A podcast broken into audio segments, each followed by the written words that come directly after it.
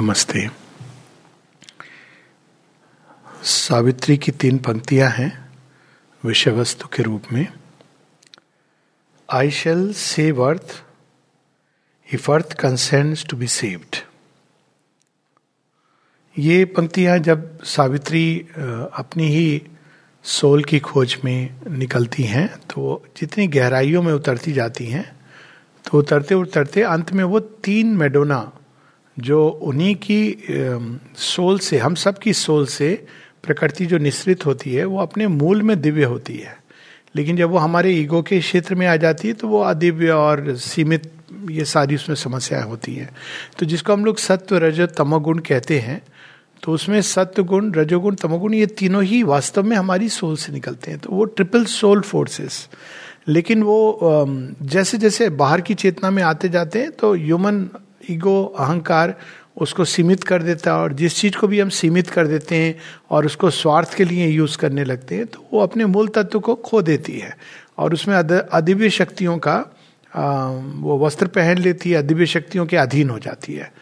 तो इस इस तरह से हमारे अंदर ये जो दिव्यता के का स्पर्श है, जो स्ट्रीम्स है, एनर्जीज है, जो निकलती हैं और बाहर की चेतना जो अदिव्य के कंट्रोल में है, उन दोनों के बीच युद्ध होता है। तो यहाँ पर ये ट्रिपल सोल फोर्सेस में पहले वो Madonna of mother of grief divine Madonna of suffering फिर उसके बाद Madonna of might strength divine और तीसरी मेडोना ऑफ़ लाइट यानी जो प्रकाशमय की देवी, यहाँ सत्व, सात्विक, प्रकृति की देवी। शेरविंद यहाँ शब्द सात्विक नहीं प्रयोग करते हैं, लेकिन इस, इसमें मूल अगर हम अपने ट्रेडिशन से समझें तो वही है। तो जब सावित्री उनके संपर्क में आती है तो वास्तव में देखा जाए तो सात्विक प्रकृति बहुत सुंदर है, उत्तम है। इसका मतलब है कि जैसे गीता कहती है, सुखम और प्रकाशम। इस प्रकृति से जब हम जीते हैं तो जो सही है, उचित है, जो शास्त्र सम्मत है, जो स्वार्थ परक नहीं है, बल्कि निस्वार्थ भाव से किया गया है, विधि के विधान से किया गया है, ये सारी चीज़ें जो होती हैं, उनको सात्विक कर्म कहा जाता है। और सात्विक कर्म अगर पूरा एक समाज सात्विक कर्म के आधार पर, सात्विक जीवन के आधार पर विकसित हो तो बड़ा सुंदर होगा। लेकिन एक सात्विक समाज, क्या ये अल्टीमेट ट्रुथ है? क्या एक सात्विक समाज का निर्माण या एक सात्विक चेतना में व्यक्ति जीता रहे तो उसका जीवन रूपांतरित हो जाएगा? यहाँ श्री अरविंद कहते नहीं, इसके लिए उसको और गहराई में जाना है। तो सत्व के भी भीतर, सत्व भी जहाँ से प्रकट हुआ है यानी अपनी अंतरात्मा की गुफा में उतरना है। और जो ये ट्रिपल सोल फोर्सेस ये हायर नेचर का ही रिफ्लेक्शन है। तो उसको सत्व के भी ऊपर, मन की सीमा के अंदर हम इनको तीन प्रकृति के इन रूपों में देखते हैं। प्रकृति भी सीमित हो जाती है सत्व, तमो, रजो, तमोगुण में, और जो ईश्वर है वो भी एक सीमित चैत्य सत्ता के रूप में।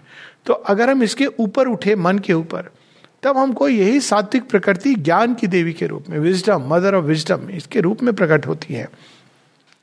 तो ये इतना ही काफ़ी नहीं है, क्योंकि आमतौर पर हम ये मानते हैं कि यदि व्यक्ति के अंदर ज्ञान का प्रकाश आ जाए और व्यक्ति के अंदर अगर एक प्रकार से विजडम आ जाए उसके अंदर तो उसका जीवन सुंदर बन सकता है और वो बच सकता है इस संसार के जंजाल से। लेकिन कोई और चीज़ है जो इसके बाद भी आवश्यक होती है। गीता में इसको इस तरह से बताया गया है कि जब हम सात्विक जीवन जीना प्रारंभ करते हैं तो एक समय आता है when a hand of grace तब वो आकर के हमको इससे निकालता है। परंतु यहाँ तक हमारी यात्रा लेवल बाय लेवल इसमें भगवान पीछे छिपे हुए होते हैं, पुश वही कर रहे होते हैं। तो एक सात्विक जीवन बड़ा सुंदर है अच्छा है अगर एक सात्विक समाज हो, लेकिन इतना पर्याप्त नहीं है। यहाँ यही भाव है और इसको हम लोग कुछ पंक्तियाँ ऊपर से पढ़ेंगे। वो क्या कह रही हैं सावित्री को? पहले वो बताती हैं कि वो कौन है, प्रकाश की शक्ति हैं, जो इस संसार में कार्य कर रही हैं, इस अंधकार में कार्य कर रही हैं। Thus slowly I lift man soul near the light धीरे धीरे वो सत्य के प्रकाश से मनुष्य को ऊपर की ओर उठाती हैं। लेकिन वो एक सीमा है। सीमा क्या है जो मानव मन ने निर्धारित की है? But human mind clings to its ignorance सत्य की सीमा में हम राइट और रॉन्ग इस बेसिस पर चलते हैं। अब वो एक सीमा है जो मनुष्य के लिए आवश्यक है। लेकिन ईश्वर को हम किसी सीमा में नहीं बाँध सकते। वो इनसे अटर फ्रीडम में जीते हैं। वो अनंत है इन्फिनिट है। And to its littleness the human heart कितने सुंदर भाव भी अगर हमारे अंदर उठते भी हैं, कितने सुंदर विचार भी उठते हैं, लेकिन हमारा हृदय संकुचित होता है। वो इतना विशाल नहीं हो पाता है उन भावों को अभिव्यक्त करने के लिए। And to its right to grieve the earthly life और मनुष्य इस भाव से जीता है कि इस संसार में दुख आना ही है, सुख है, सुख के साथ दुख होगा। सात्विक भाव वास्तव में यही भाव होता है। एक चिर आनंद की अवस्था, एक सदैव सब कुछ सुंदर हो अच्छा हो, ये भाव सत्व के अंदर नहीं है। सत्व इस भाव से चलता है कि ये संसार एक इम्परफेक्ट है, लेकिन इसमें इतना कुछ हम लोग कर सकते हैं। एक राइटियस लाइफ हम लोग जी सकते हैं। Only when eternity takes time by the hand only when infinity weds the finite thought can man be free from himself and live with God तो यहाँ वो जाते जाते, क्योंकि वो ज्ञान प्रकाश की देवी है तो क्लू देती है कि मैं प्रयास करती हूँ और कुछ हद तक मनुष्य की आत्मा को ऊपर उठाती हूँ, लेकिन इतना काफ़ी नहीं है। इसके आगे एक कदम लेकर, जो शाश्वत है, जो चिरंतन है, जो गतिशील नहीं स्टेबल है, प्रकृति तो फिर भी आप कुछ देर सत्य में रहोगे, फिर उसके बाद तमोगुण आएगा, फिर रजोगुण आएगा, ये गतिशील है प्रकृति। तो जब हमारी जो ये गतिशील प्रकृति है जो एक अज्ञान के घेरे में घूम रही है उसकी जगह अगर वो शाश्वत सत्य वो इसको पकड़ ले यानी ये जो तीनों प्रकृति को अगर हम तीन लगाम के रूप में देखें बागडोर तो इस बागडोर को अगर इटर्निटी शाश्वत भगवान ईश्वर पकड़ ले और वो इसको चलाएँ जैसे वो, वो चाहते हैं तभी ये संभव है। या इस सीमित जीवन को अगर अनंत का स्पर्श मिल जाए तब मनुष्य अपने आप से मुक्त हो सकता है, कितनी सुंदर लाइन है, क्योंकि हम सोचते हैं कि इससे मुक्ति मिल जाए, उससे छुटकारा मिल जाए। हमेशा हम लोग सोचते हैं समस्याओं से समाधान मिल जाए। ये मन की सोच है। Problems and solutions divine point of view से there is neither a problem nor a solution they are challenges and there is evolution ये और तीसरी चीज़ नहीं है। लेकिन हम लोग हमेशा प्रॉब्लम ओरिएंटेड अप्रोच मन यही कहता है ना, ये समस्या इसका समाधान क्या है? तो वो समाधान, एक समाधान करता है तो दूसरी समस्या खड़ी हो जाती है। तो इस तरह वो चलता रहता है। लेकिन सॉल्यूशन वास्तव में अगर सॉल्यूशन भी हम वर्ड यूज़ करें तो वो एक ही है। और वो है कि हम अपने विकास की यात्रा को कंप्लीट करें जितनी जल्दी हो।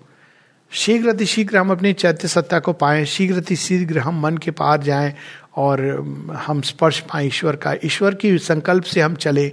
ईश्वर का जो प्रकाश हमारे जीवन में उतरे। There is no other solution तो यही चीज़ वो संकेत कर रही है कि यदि मनुष्य ये जुड़ जाता है भगवान से यूनाइट कर जाता है योग युक्त हो जाता है, तब वो वास्तव में फ्री होगा। लेकिन वो मुक्त किससे होगा? अपने ही आप से। गीता में ये पंक्ति है आत्मेव आत्मनोबंधु आत्मनेव रिपुरात्मना जो self is the prisoner of the self and self is the can give us the road to freedom दोनों ही चीज़ें हमारे अंदर से निकलती है। हम ही अपने लिए एक ज्ञान और अचित अंधकार के कारण हम ये एक जेल बनाते हैं और हम ही यदि सही अप्रोच लें राइट एटीट्यूड तब उससे मुक्त हो सकते हैं। तो यहाँ वही चीज़, उसी सत्य को बड़े सुंदर ढंग से सावित्री में बताया जा रहा है कि यदि मनुष्य अपने आप को ईश्वर से जोड़ ले पूरी तरह युक्त हो जाए, उसका मन युक्त हो जाए तो प्रकाशवान हो जाएगा, हृदय ईश्वर से युक्त हो जाए तो उसका हृदय दिव्य प्रेम से अप्लावित हो जाएगा। प्राण और उसकी ऊर्जा ईश्वर से युक्त हो जाए तो उसका प्राण सबल और सुंदर हो जाएगा। और शरीर अगर ईश्वर से युक्त हो जाए, वो अल्टीमेट बात कहते हैं शेरविंद तो रूपांतरित हो जाएगा और मृत्यु और और रोग शोक के स्पर्श से मुक्त हो जाएगा। This is the basic plan तो यहाँ पर वो कह रहे हैं कि यदि मनुष्य ऐसा करेगा मडोना ऑफ़ लाइट कह रही तभी मनुष्य सच में मुक्त हो सकता है, क्योंकि मुक्ति किसी और से नहीं, हमारे ही अंदर के अज्ञान से मुक्ति चाहिए. आई ब्रिंग मीन वाई लेकिन इसका अर्थ क्या है? हम लोग कहते हैं, ठीक है, वो तो अब दूर की समस्या है तो हम कुछ ना करें। ये मनुष्य का एक स्वभाव होता है कि जब आएगा सुपरामेंटल तब आएगा, तब देखेंगे मतलब आ गया है, लेकिन कुछ लोग ऐसे होते कहते हैं, ठीक है, जब चेंज हो जाएगा, तब तक हमको क्या करना है? तो जो गॉड्स हैं गॉडेसेस है, वो ऐसा नहीं सोचती हैं। वो अपना काम करती रहती हैं। चाहे उसमें एओन्स लग जाए। अब देखो ये तीनों मेडोना एटम के टाइम से काम कर रही हैं। अणु के अंदर भी ये तीनों चीज़ें force of inertia force of motion and force of equilibrium they are the three Madonnas और मनुष्य के आने के पहले भी यही तीनों चीज़ें हैं जो कार्य करती हैं।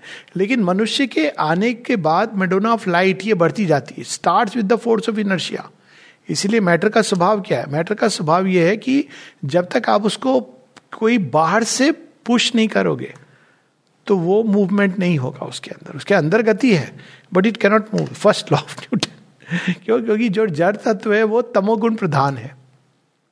फिर उसके बाद रजोगुण आता है, प्राणवंत जो जीव होता है, उसमें ये पुश, गति मूवमेंट कैरेक्टरिस्टिक काइनेसिस पशु का स्वभाव है। वो एक रेस्टलेस की तरह अनलेस वो बहुत तमोगुण प्रधान पशु हो, जैसे क्रोकोडाइल हुआ और ये सब, लेकिन वो भी बड़े भागते हैं, मैं देख रहा था आई वॉज़ अमेस्ड तो लेकिन पशु की जो वो है, गतिशील है। मन नहीं है, लेकिन उसका देह और प्राण गतिशील है। मन अभी भी तमस में है। और मनुष्य का क्या स्वभाव है? वो केवल ये और तमोगुण और रजोगुण नहीं है, उसके अंदर सत्वगुण प्रकट होने लगता है। तो वो प्रकाशोन्मुख होने लगता है। ये मनुष्य की एक विशेषता है। ये दोनों गुण रहते हैं, लेकिन वो प्रकाश उन्मुख होता है। श्री अरविंद इन तीनों गुणों के रूपांतरण की भी बात करते हैं। तमोगुण will change into self existent peace इसीलिए आप मेटीरियल नेचर में जाओ तो एक शांति महसूस होती है। लेकिन अगर आप बहुत देर रहोगे तो आपको नींद भी आएगी, क्योंकि वो तमोगुण प्रधान है। और पशु, पशुओं के बीच में प्लांट्स के बीच में प्लांट्स पर्टिकुलरली जीव, जीवन तो वो they give a lot of life energy और मनुष्यों के बीच में जाओ तो लेसर सेट द बेटर क्योंकि होना चाहिए सत्य गुण सच में तो मनुष्यता की साइन यही है कि जब चार लोग मिले तो वो बैठ करके एक सत्य गुण संबंधित सुंदर बातों के बारे में, आपस में उनके बीच में विचार विमर्श हो। विचार होना, विवेक होना, ये मनुष्य की पहचान है। लेकिन ये और बात है कि अधिकांश मनुष्य अभी उस स्तर पे भी नहीं है। परंतु Madonna of light has she given up नहीं। वो प्रयासरत है। तो क्या कह रही है?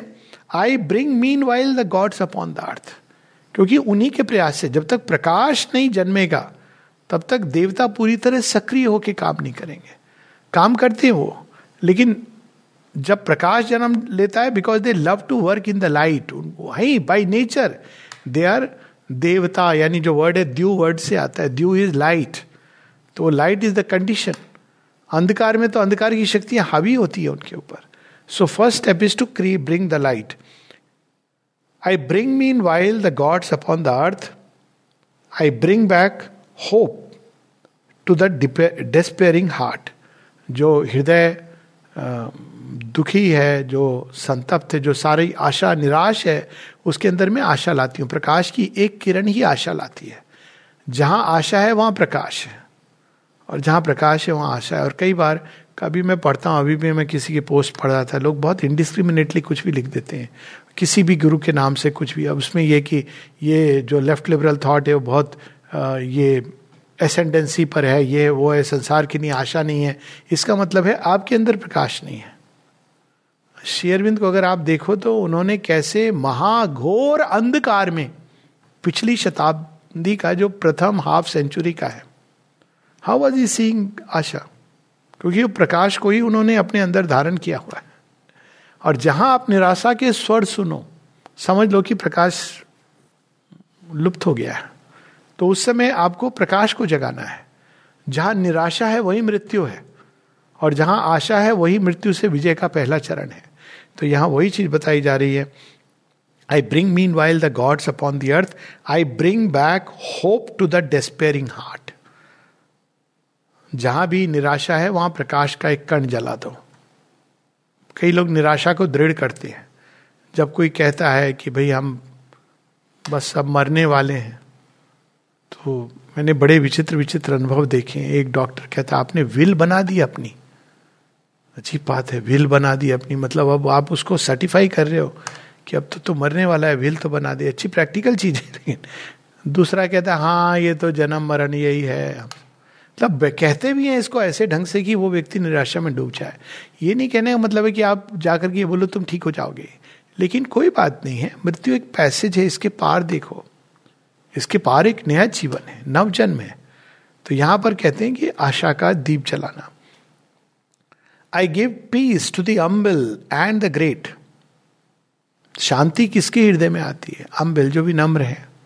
जो एरोगेंट है, वो बड़े अशांत रहते हैं। क्यों? क्योंकि हमेशा वो सारे संसार को कंडेम और कंडिसेंड करके देख रहे हैं। ये ये भी। जितने ये जो लेफ़्ट लिबरल की बात हो रही थी, ये समस्या होती है। आप टिपिकली आप देखोगे कि एक लेफ्टिस्ट अगर कोई डिस्कशन डिबेट कर रहा है तो इतना शांत होता है, इतना रेस्टलेस होता है। कि कभी कभी मन करता है, भैया डिबेट बाद में कर लेना, पानी पी ले तो थोड़ा। बहुत शांत है रेस्टलेस है। वो अपनी बात को एकदम जैसे फोम निकल रहा झाग निकल रही हो, कहना चाह रहा है। तो अशांति क्यों है? क्योंकि उसके अंदर एक एरोगेंस है। एरोगेंस कहाँ से आ रहा है? माइंड के अंदर से। ज्ञान थोड़ा सा उतरा और माइंड एरोगेंट हो जा रहा है। लेकिन यदि मन का ज्ञान के उदय का प्रथम जो लक्षण है, वो विनम्रता है। क्यों जब ज्ञान उदय होता है तो हमको लगता है ओ माई गॉड अनंत है। हम तो कुछ नहीं जानते। और ज्ञान के अभाव का लक्षण होता है एरोगेंस एक प्रकार का एक प्राइड एक दम्भ।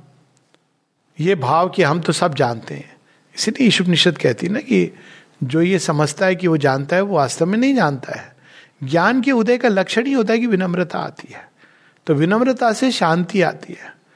क्योंकि फिर हमको ये पता है कि ये संसार इतना विशाल है, हमको इतना आगे बढ़ना है, इतना कुछ आगे की ओर जाना है, ये सोच के एक स्फूर्ति और शांति आ जाती है। और विनम्रता के अभाव से ये लगता है कि हम सब जानते हैं। अब जब हमने अपने सीमित उसको ही सब कुछ मान लिया तो हम सीमाओं के आगे बढ़ेंगे नहीं। और जो सीमा में है, वो शांत कैसे रह सकता है? क्योंकि एक नेचुरल प्रवृत्ति हमारे अंदर विशालता की ओर जाने की। तो I give peace to the humble and the great ये दोनों को एक साथ मिला रहे हम यूँ भी कह सकते हैं कि सच्ची ग्रेटनेस की निशानी विनम्रता है। जो व्यक्ति जितना ग्रेट है, ये तो किसी ने बड़े सुंदर ढंग से कहा है कि जो वृक्ष ना चखे कभी अपना फल। वृक्ष जो होता है, खुल के देता है, नदी अपने जल को खुल के देती है, पवन प्रवाहित होता रहता है, सूर्य ये प्रकाश को भेजता रहता है, ये चारों ग्रेट है। स्पेस जितने तारे उसमें डाल दो, वो विस्तार में जा वो ये नहीं कहता, मेरा बोझा ज़्यादा हो गया, टेंशन हो गया मुझे, आपने दस हज़ार तारे फिर से, मैं कहा जाऊँगा? स्पेस अपने आप को विशाल करता रहता है। पृथ्वी कैसे सब बहन करती रहती है। तो ग्रेटनेस की निशानी विनम्रता होती है, और ग्रेटनेस की एक और निशानी होती है कि वो ग्रेट जो ट्रूली ग्रेट होते हैं, वो जानते हैं कि ये ग्रेटनेस उनकी नहीं है। The greatness of the great is the divine energy in them और जिस दिन वो ये समझते हैं कि ये मेरी है वहीं से उनका पतन प्रारंभ होता है। तो यहाँ पर ये मेडोना ऑफ़ लाइट ये सब बताती हैं और अंत में कहती हैं and shed my grace on the foolish and the wise ज्ञान ये नहीं कहता कि ये मूर्ख है इस पर मैं ज्ञान क्यों डालूं? क्योंकि मूर्ख को तो ज़्यादा ज़रूरत है। भगवान भी अगर ये सोचे कि ये तो मेरा भक्त नहीं है इसको मैं प्यार क्यों करूँ? तो, तो होप नहीं रहेगी किसी के लिए। वो तो सब पर समान रूप से कृपा रखते हैं, प्रेम देते हैं, ज्ञान देते हैं, शांति देते हैं। लेकिन हम कैसे ग्रहण कर पाते हैं? ये हमारी समस्या है ये हमारी सीमा है। तो ज्ञान की देवी डिफ्रेंशिएट नहीं करती हैं। कालिदास की कहानी है ना, उनको तो मूर्ख, महामूर्ख कह करके उनकी वाइफ ने बाहर निकाल दिया था। और वही उनके लिए कृपा थी। और वो तो सोच रहे थे कि मेरे जीवन का क्या फ़ायदा है? मैं तो इतना महामूर्ख हूँ, इससे अच्छा तो मैं मर ही जाऊँ। और उसी समय माँ काली प्रकट होती है कहती सब कुछ संभव है। अब उन्होंने उसको चुन लिया था उस पात्र को। और तब वो देखते हैं, कहते हैं, देख, वो पानी जो रस्सी है, खींच रही है तो सिल पर निशान पड़ जाता है। तो कितना भी कोई प्रयास से क्या संभव नहीं है। और हमारे यहाँ इस तरह की बहुत सारी कहावत है, करत करत अभ्यास के जड़मती होत सुजान। ये इसी कंटेक्स्ट में आती है। करत करत अभ्यास के जड़मती होत सुजान, रसरी आवत जातते सिल पर पड़त निशान। तो ज्ञान की देवी ये नहीं कहती, नहीं, मैं मूर्ख को अबैंडन कर दूँगी। मूर्ख पर भी। फिर वाइस को क्यों देती है? क्योंकि विजडम की कोई सीमा नहीं होती है। हम कितने भी वाइस हो जाएँ, हमको ये पता होना चाहिए कि भगवान की अनंतता के सामने हम कुछ भी नहीं है। सदैव कुछ ना कुछ होती है। तो ये दोनों भाव humble and great foolish and wise देखिए कैसे जुड़ते हैं। जितने हम ग्रेट होते हैं, उतनी हमारे अंदर विनम्रता होती है। जितने हम वाइज होते हैं, उतनी हमें विजडम की और अधिक आवश्यकता महसूस होती है। वास्तव में मूर्ख कौन है जो अपने मन के द्वार को ज्ञान के प्रति बंद कर देता है? कैसे बंद कर देता है? अपनी ओपिनियन के द्वारा। हम जानते हैं। हमने किताबें पढ़ ली ऐसे लोग हैं बहुत सारे लोग। हमने पढ़ लिया है। हमको और ज़रूरत नहीं है। तो अच्छी बात है, आप सीमित उसमें रहिए। तो ज्ञान कैसे प्रवेश करेगा? लेकिन ज्ञान की देवी फिर भी डालती है, लेकिन मनुष्य अपने द्वार बंद कर देता है। तो इन्हीं दो लाइन से ये तीसरी लाइन निकलती है, जो विचार का विषय है।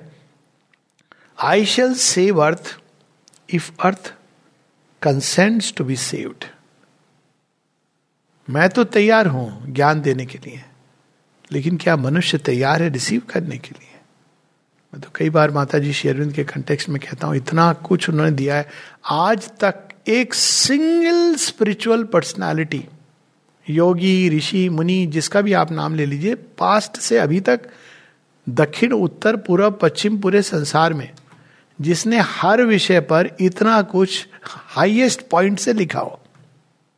इंटेलेक्चुअल्स ने लिखा है। That is a different thing altogether जहाँ तक इंटेलेक्चुअल्स का सवाल है तो अमल किरण की कहानी है ना किसी ने अमल किरण से पूछा कि आपने तो साठ किताबें लिखी हैं आप बड़े महान हो।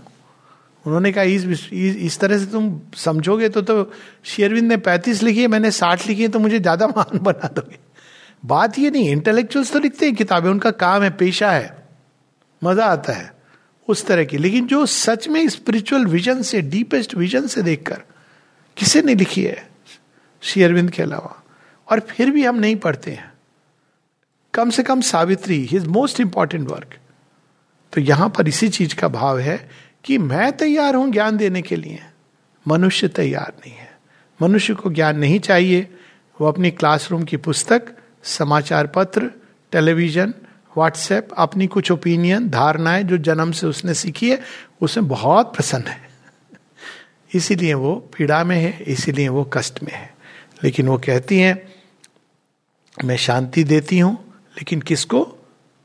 कौन जो रिसीव कर सकता है, जो विनम्र है या ग्रेट है, वो तैयार होता है शांति के लिए।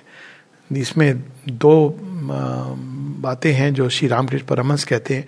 दो प्रकार के लोग हैं, उनके लिए आशा है ज्ञान की। कौन? एक तो अनलिटर्ड पीसेंट सरल है, उसको कुछ मालूम नहीं तो वो भगवान की ओर सहजता से मुड़ जाता है। कहते, भगवान, हमें कुछ नहीं मालूम, मुझे ज्ञान चाहिए। दूसरा वह the pandit who having read everything, he knows that, he still dissatisfied and knows that he has known nothing. सब किताबें पढ़ के भी उसको लगता है, अभी भी मैं सच में जो वर्ड यूज़ है ना, पोंगा पंडित, यही मतलब है। ये पढ़ लिया मैंने। अच्छे से लगता है, शब्द अर्थ समझ आ गया। लेकिन क्या मुझे समझ आया? तो इन दो लोगों के लिए आशा होती है ज्ञान की। तो ज्ञान की देवी तैयार हैं देने को दे रही हैं। हम तैयार नहीं हैं। I shall save earth if earth consents to be saved और जब अर्थ सेव हो जाएगी तब क्या होगा? Then love shall at last unwounded tread earth soil प्रेम क्यों इस बार बार आहत होता है? ज्ञान के अभाव के कारण। प्रेम अपने ही स्वरूप को जब नहीं जानता है हमको प्रेम करना नहीं आता है जो कांस्टेंट uh, डिमांड होती है हर किसी की। तो इसलिए वो आहत होता है। Then love shall at last unwounded tread earth soil man's mind shall admit the sovereignty of truth जिस दिन मानव मन ये जान जाएगा कि मैं नहीं जानता हूँ तो या तो वो सत्य की खोज में निकल पड़े। जैसे बुद्ध, कोई ज़रूरी नहीं कि आपने किताब पढ़ी, लेकिन फिर वो एक एस्पिरेशन के साथ। स्वयं श्री अरविंद, पर जैसे बुद्ध टोटली आइकोनोक्लास्ट कोई पुस्तक जहाँ तक कोई संदर्भ है, नहीं है। पर उनके अंदर एक कैसी प्यास है। वो लैंप लेके निकल गए। संसार में पीड़ा है तो क्यों है? कैसे इसका निराकरण हो? या फिर वो विनम्रता के साथ, गुरु, शास्त्र, उत्साह, काल के साथ धीरे धीरे सत्य की ओर बढ़े। और सत्य का प्रमाण क्या होता है कि जब वो लास्ट बेडरॉक अनंत होता है, शाश्वत होता है आनंद में होता है और सामंजस्यपूर्ण होता है तो जब वो सत्य मनुष्य के मन एडमिट कर लेगा कि मैं नहीं जानता हूँ, जो सत्य है वही सॉवरेन है। सुपरमेंटल ट्रूथ या डिवाइन ट्रूथ जिसको भी हम, जो जैसे भी कहें man's mind shall admit the sovereignty of truth and body bear the immense descent of God और ये शरीर भी भगवान की कृपा, उनका प्रेम, उनका आनंद, उनकी शांति, उनका प्रकाश नित निरंतर अपने अंदर स्वीकार करेगा। जब ऐसा होगा, तब मनुष्य बदल सकता है, सेव हो सकता है। और उसके बाद वो मडोना ऑफ़ उनकी जो ईगो के क्षेत्र में वही प्रकाश जब उतरता है तो मैं ज्ञानी हूँ, मैं जानता हूँ, मैंने पुस्तकें पढ़ी, मैंने पुस्तकें लिखी है, मैं साहित्य अकादमी अवार्ड मिला हुआ है, मुझे ये मिला। इस चीज़ में वो फंस जाता है। तो लास्ट में सावित्री उनको कहती हैं कि Madonna of light mother of joy and peace thou art a portion of my self put forth to raise the spirit to its forgotten heights and wake the soul by touches of the because the what the soul draws near to God because thou art, love grows in spite of hate, and knowledge walks unslain in the pit of night. कहती हैं, आप बहुत सुंदर, आपके कारण मनुष्य के अंदर आशा है, प्रकाश उन्मुख है, लेकिन इतना काफ़ी नहीं है क्योंकि अगर आप इंट्यूशन की भी बारिश कर दो तो मनुष्य की ईगो एक सेंटहुड के शेल में जाके रुक जाएगी। मैं संत हूँ, मैं ज्ञानी हूँ उसके आगे नहीं जा पाएगा। तो फिर वो लास्ट में कहती हैं कि मैं आऊँगी और आपको भी भर दूँगी उस अनंत और उस शाश्वत की कृपा और सत्य से। That is how the soul can ends नमस्ते।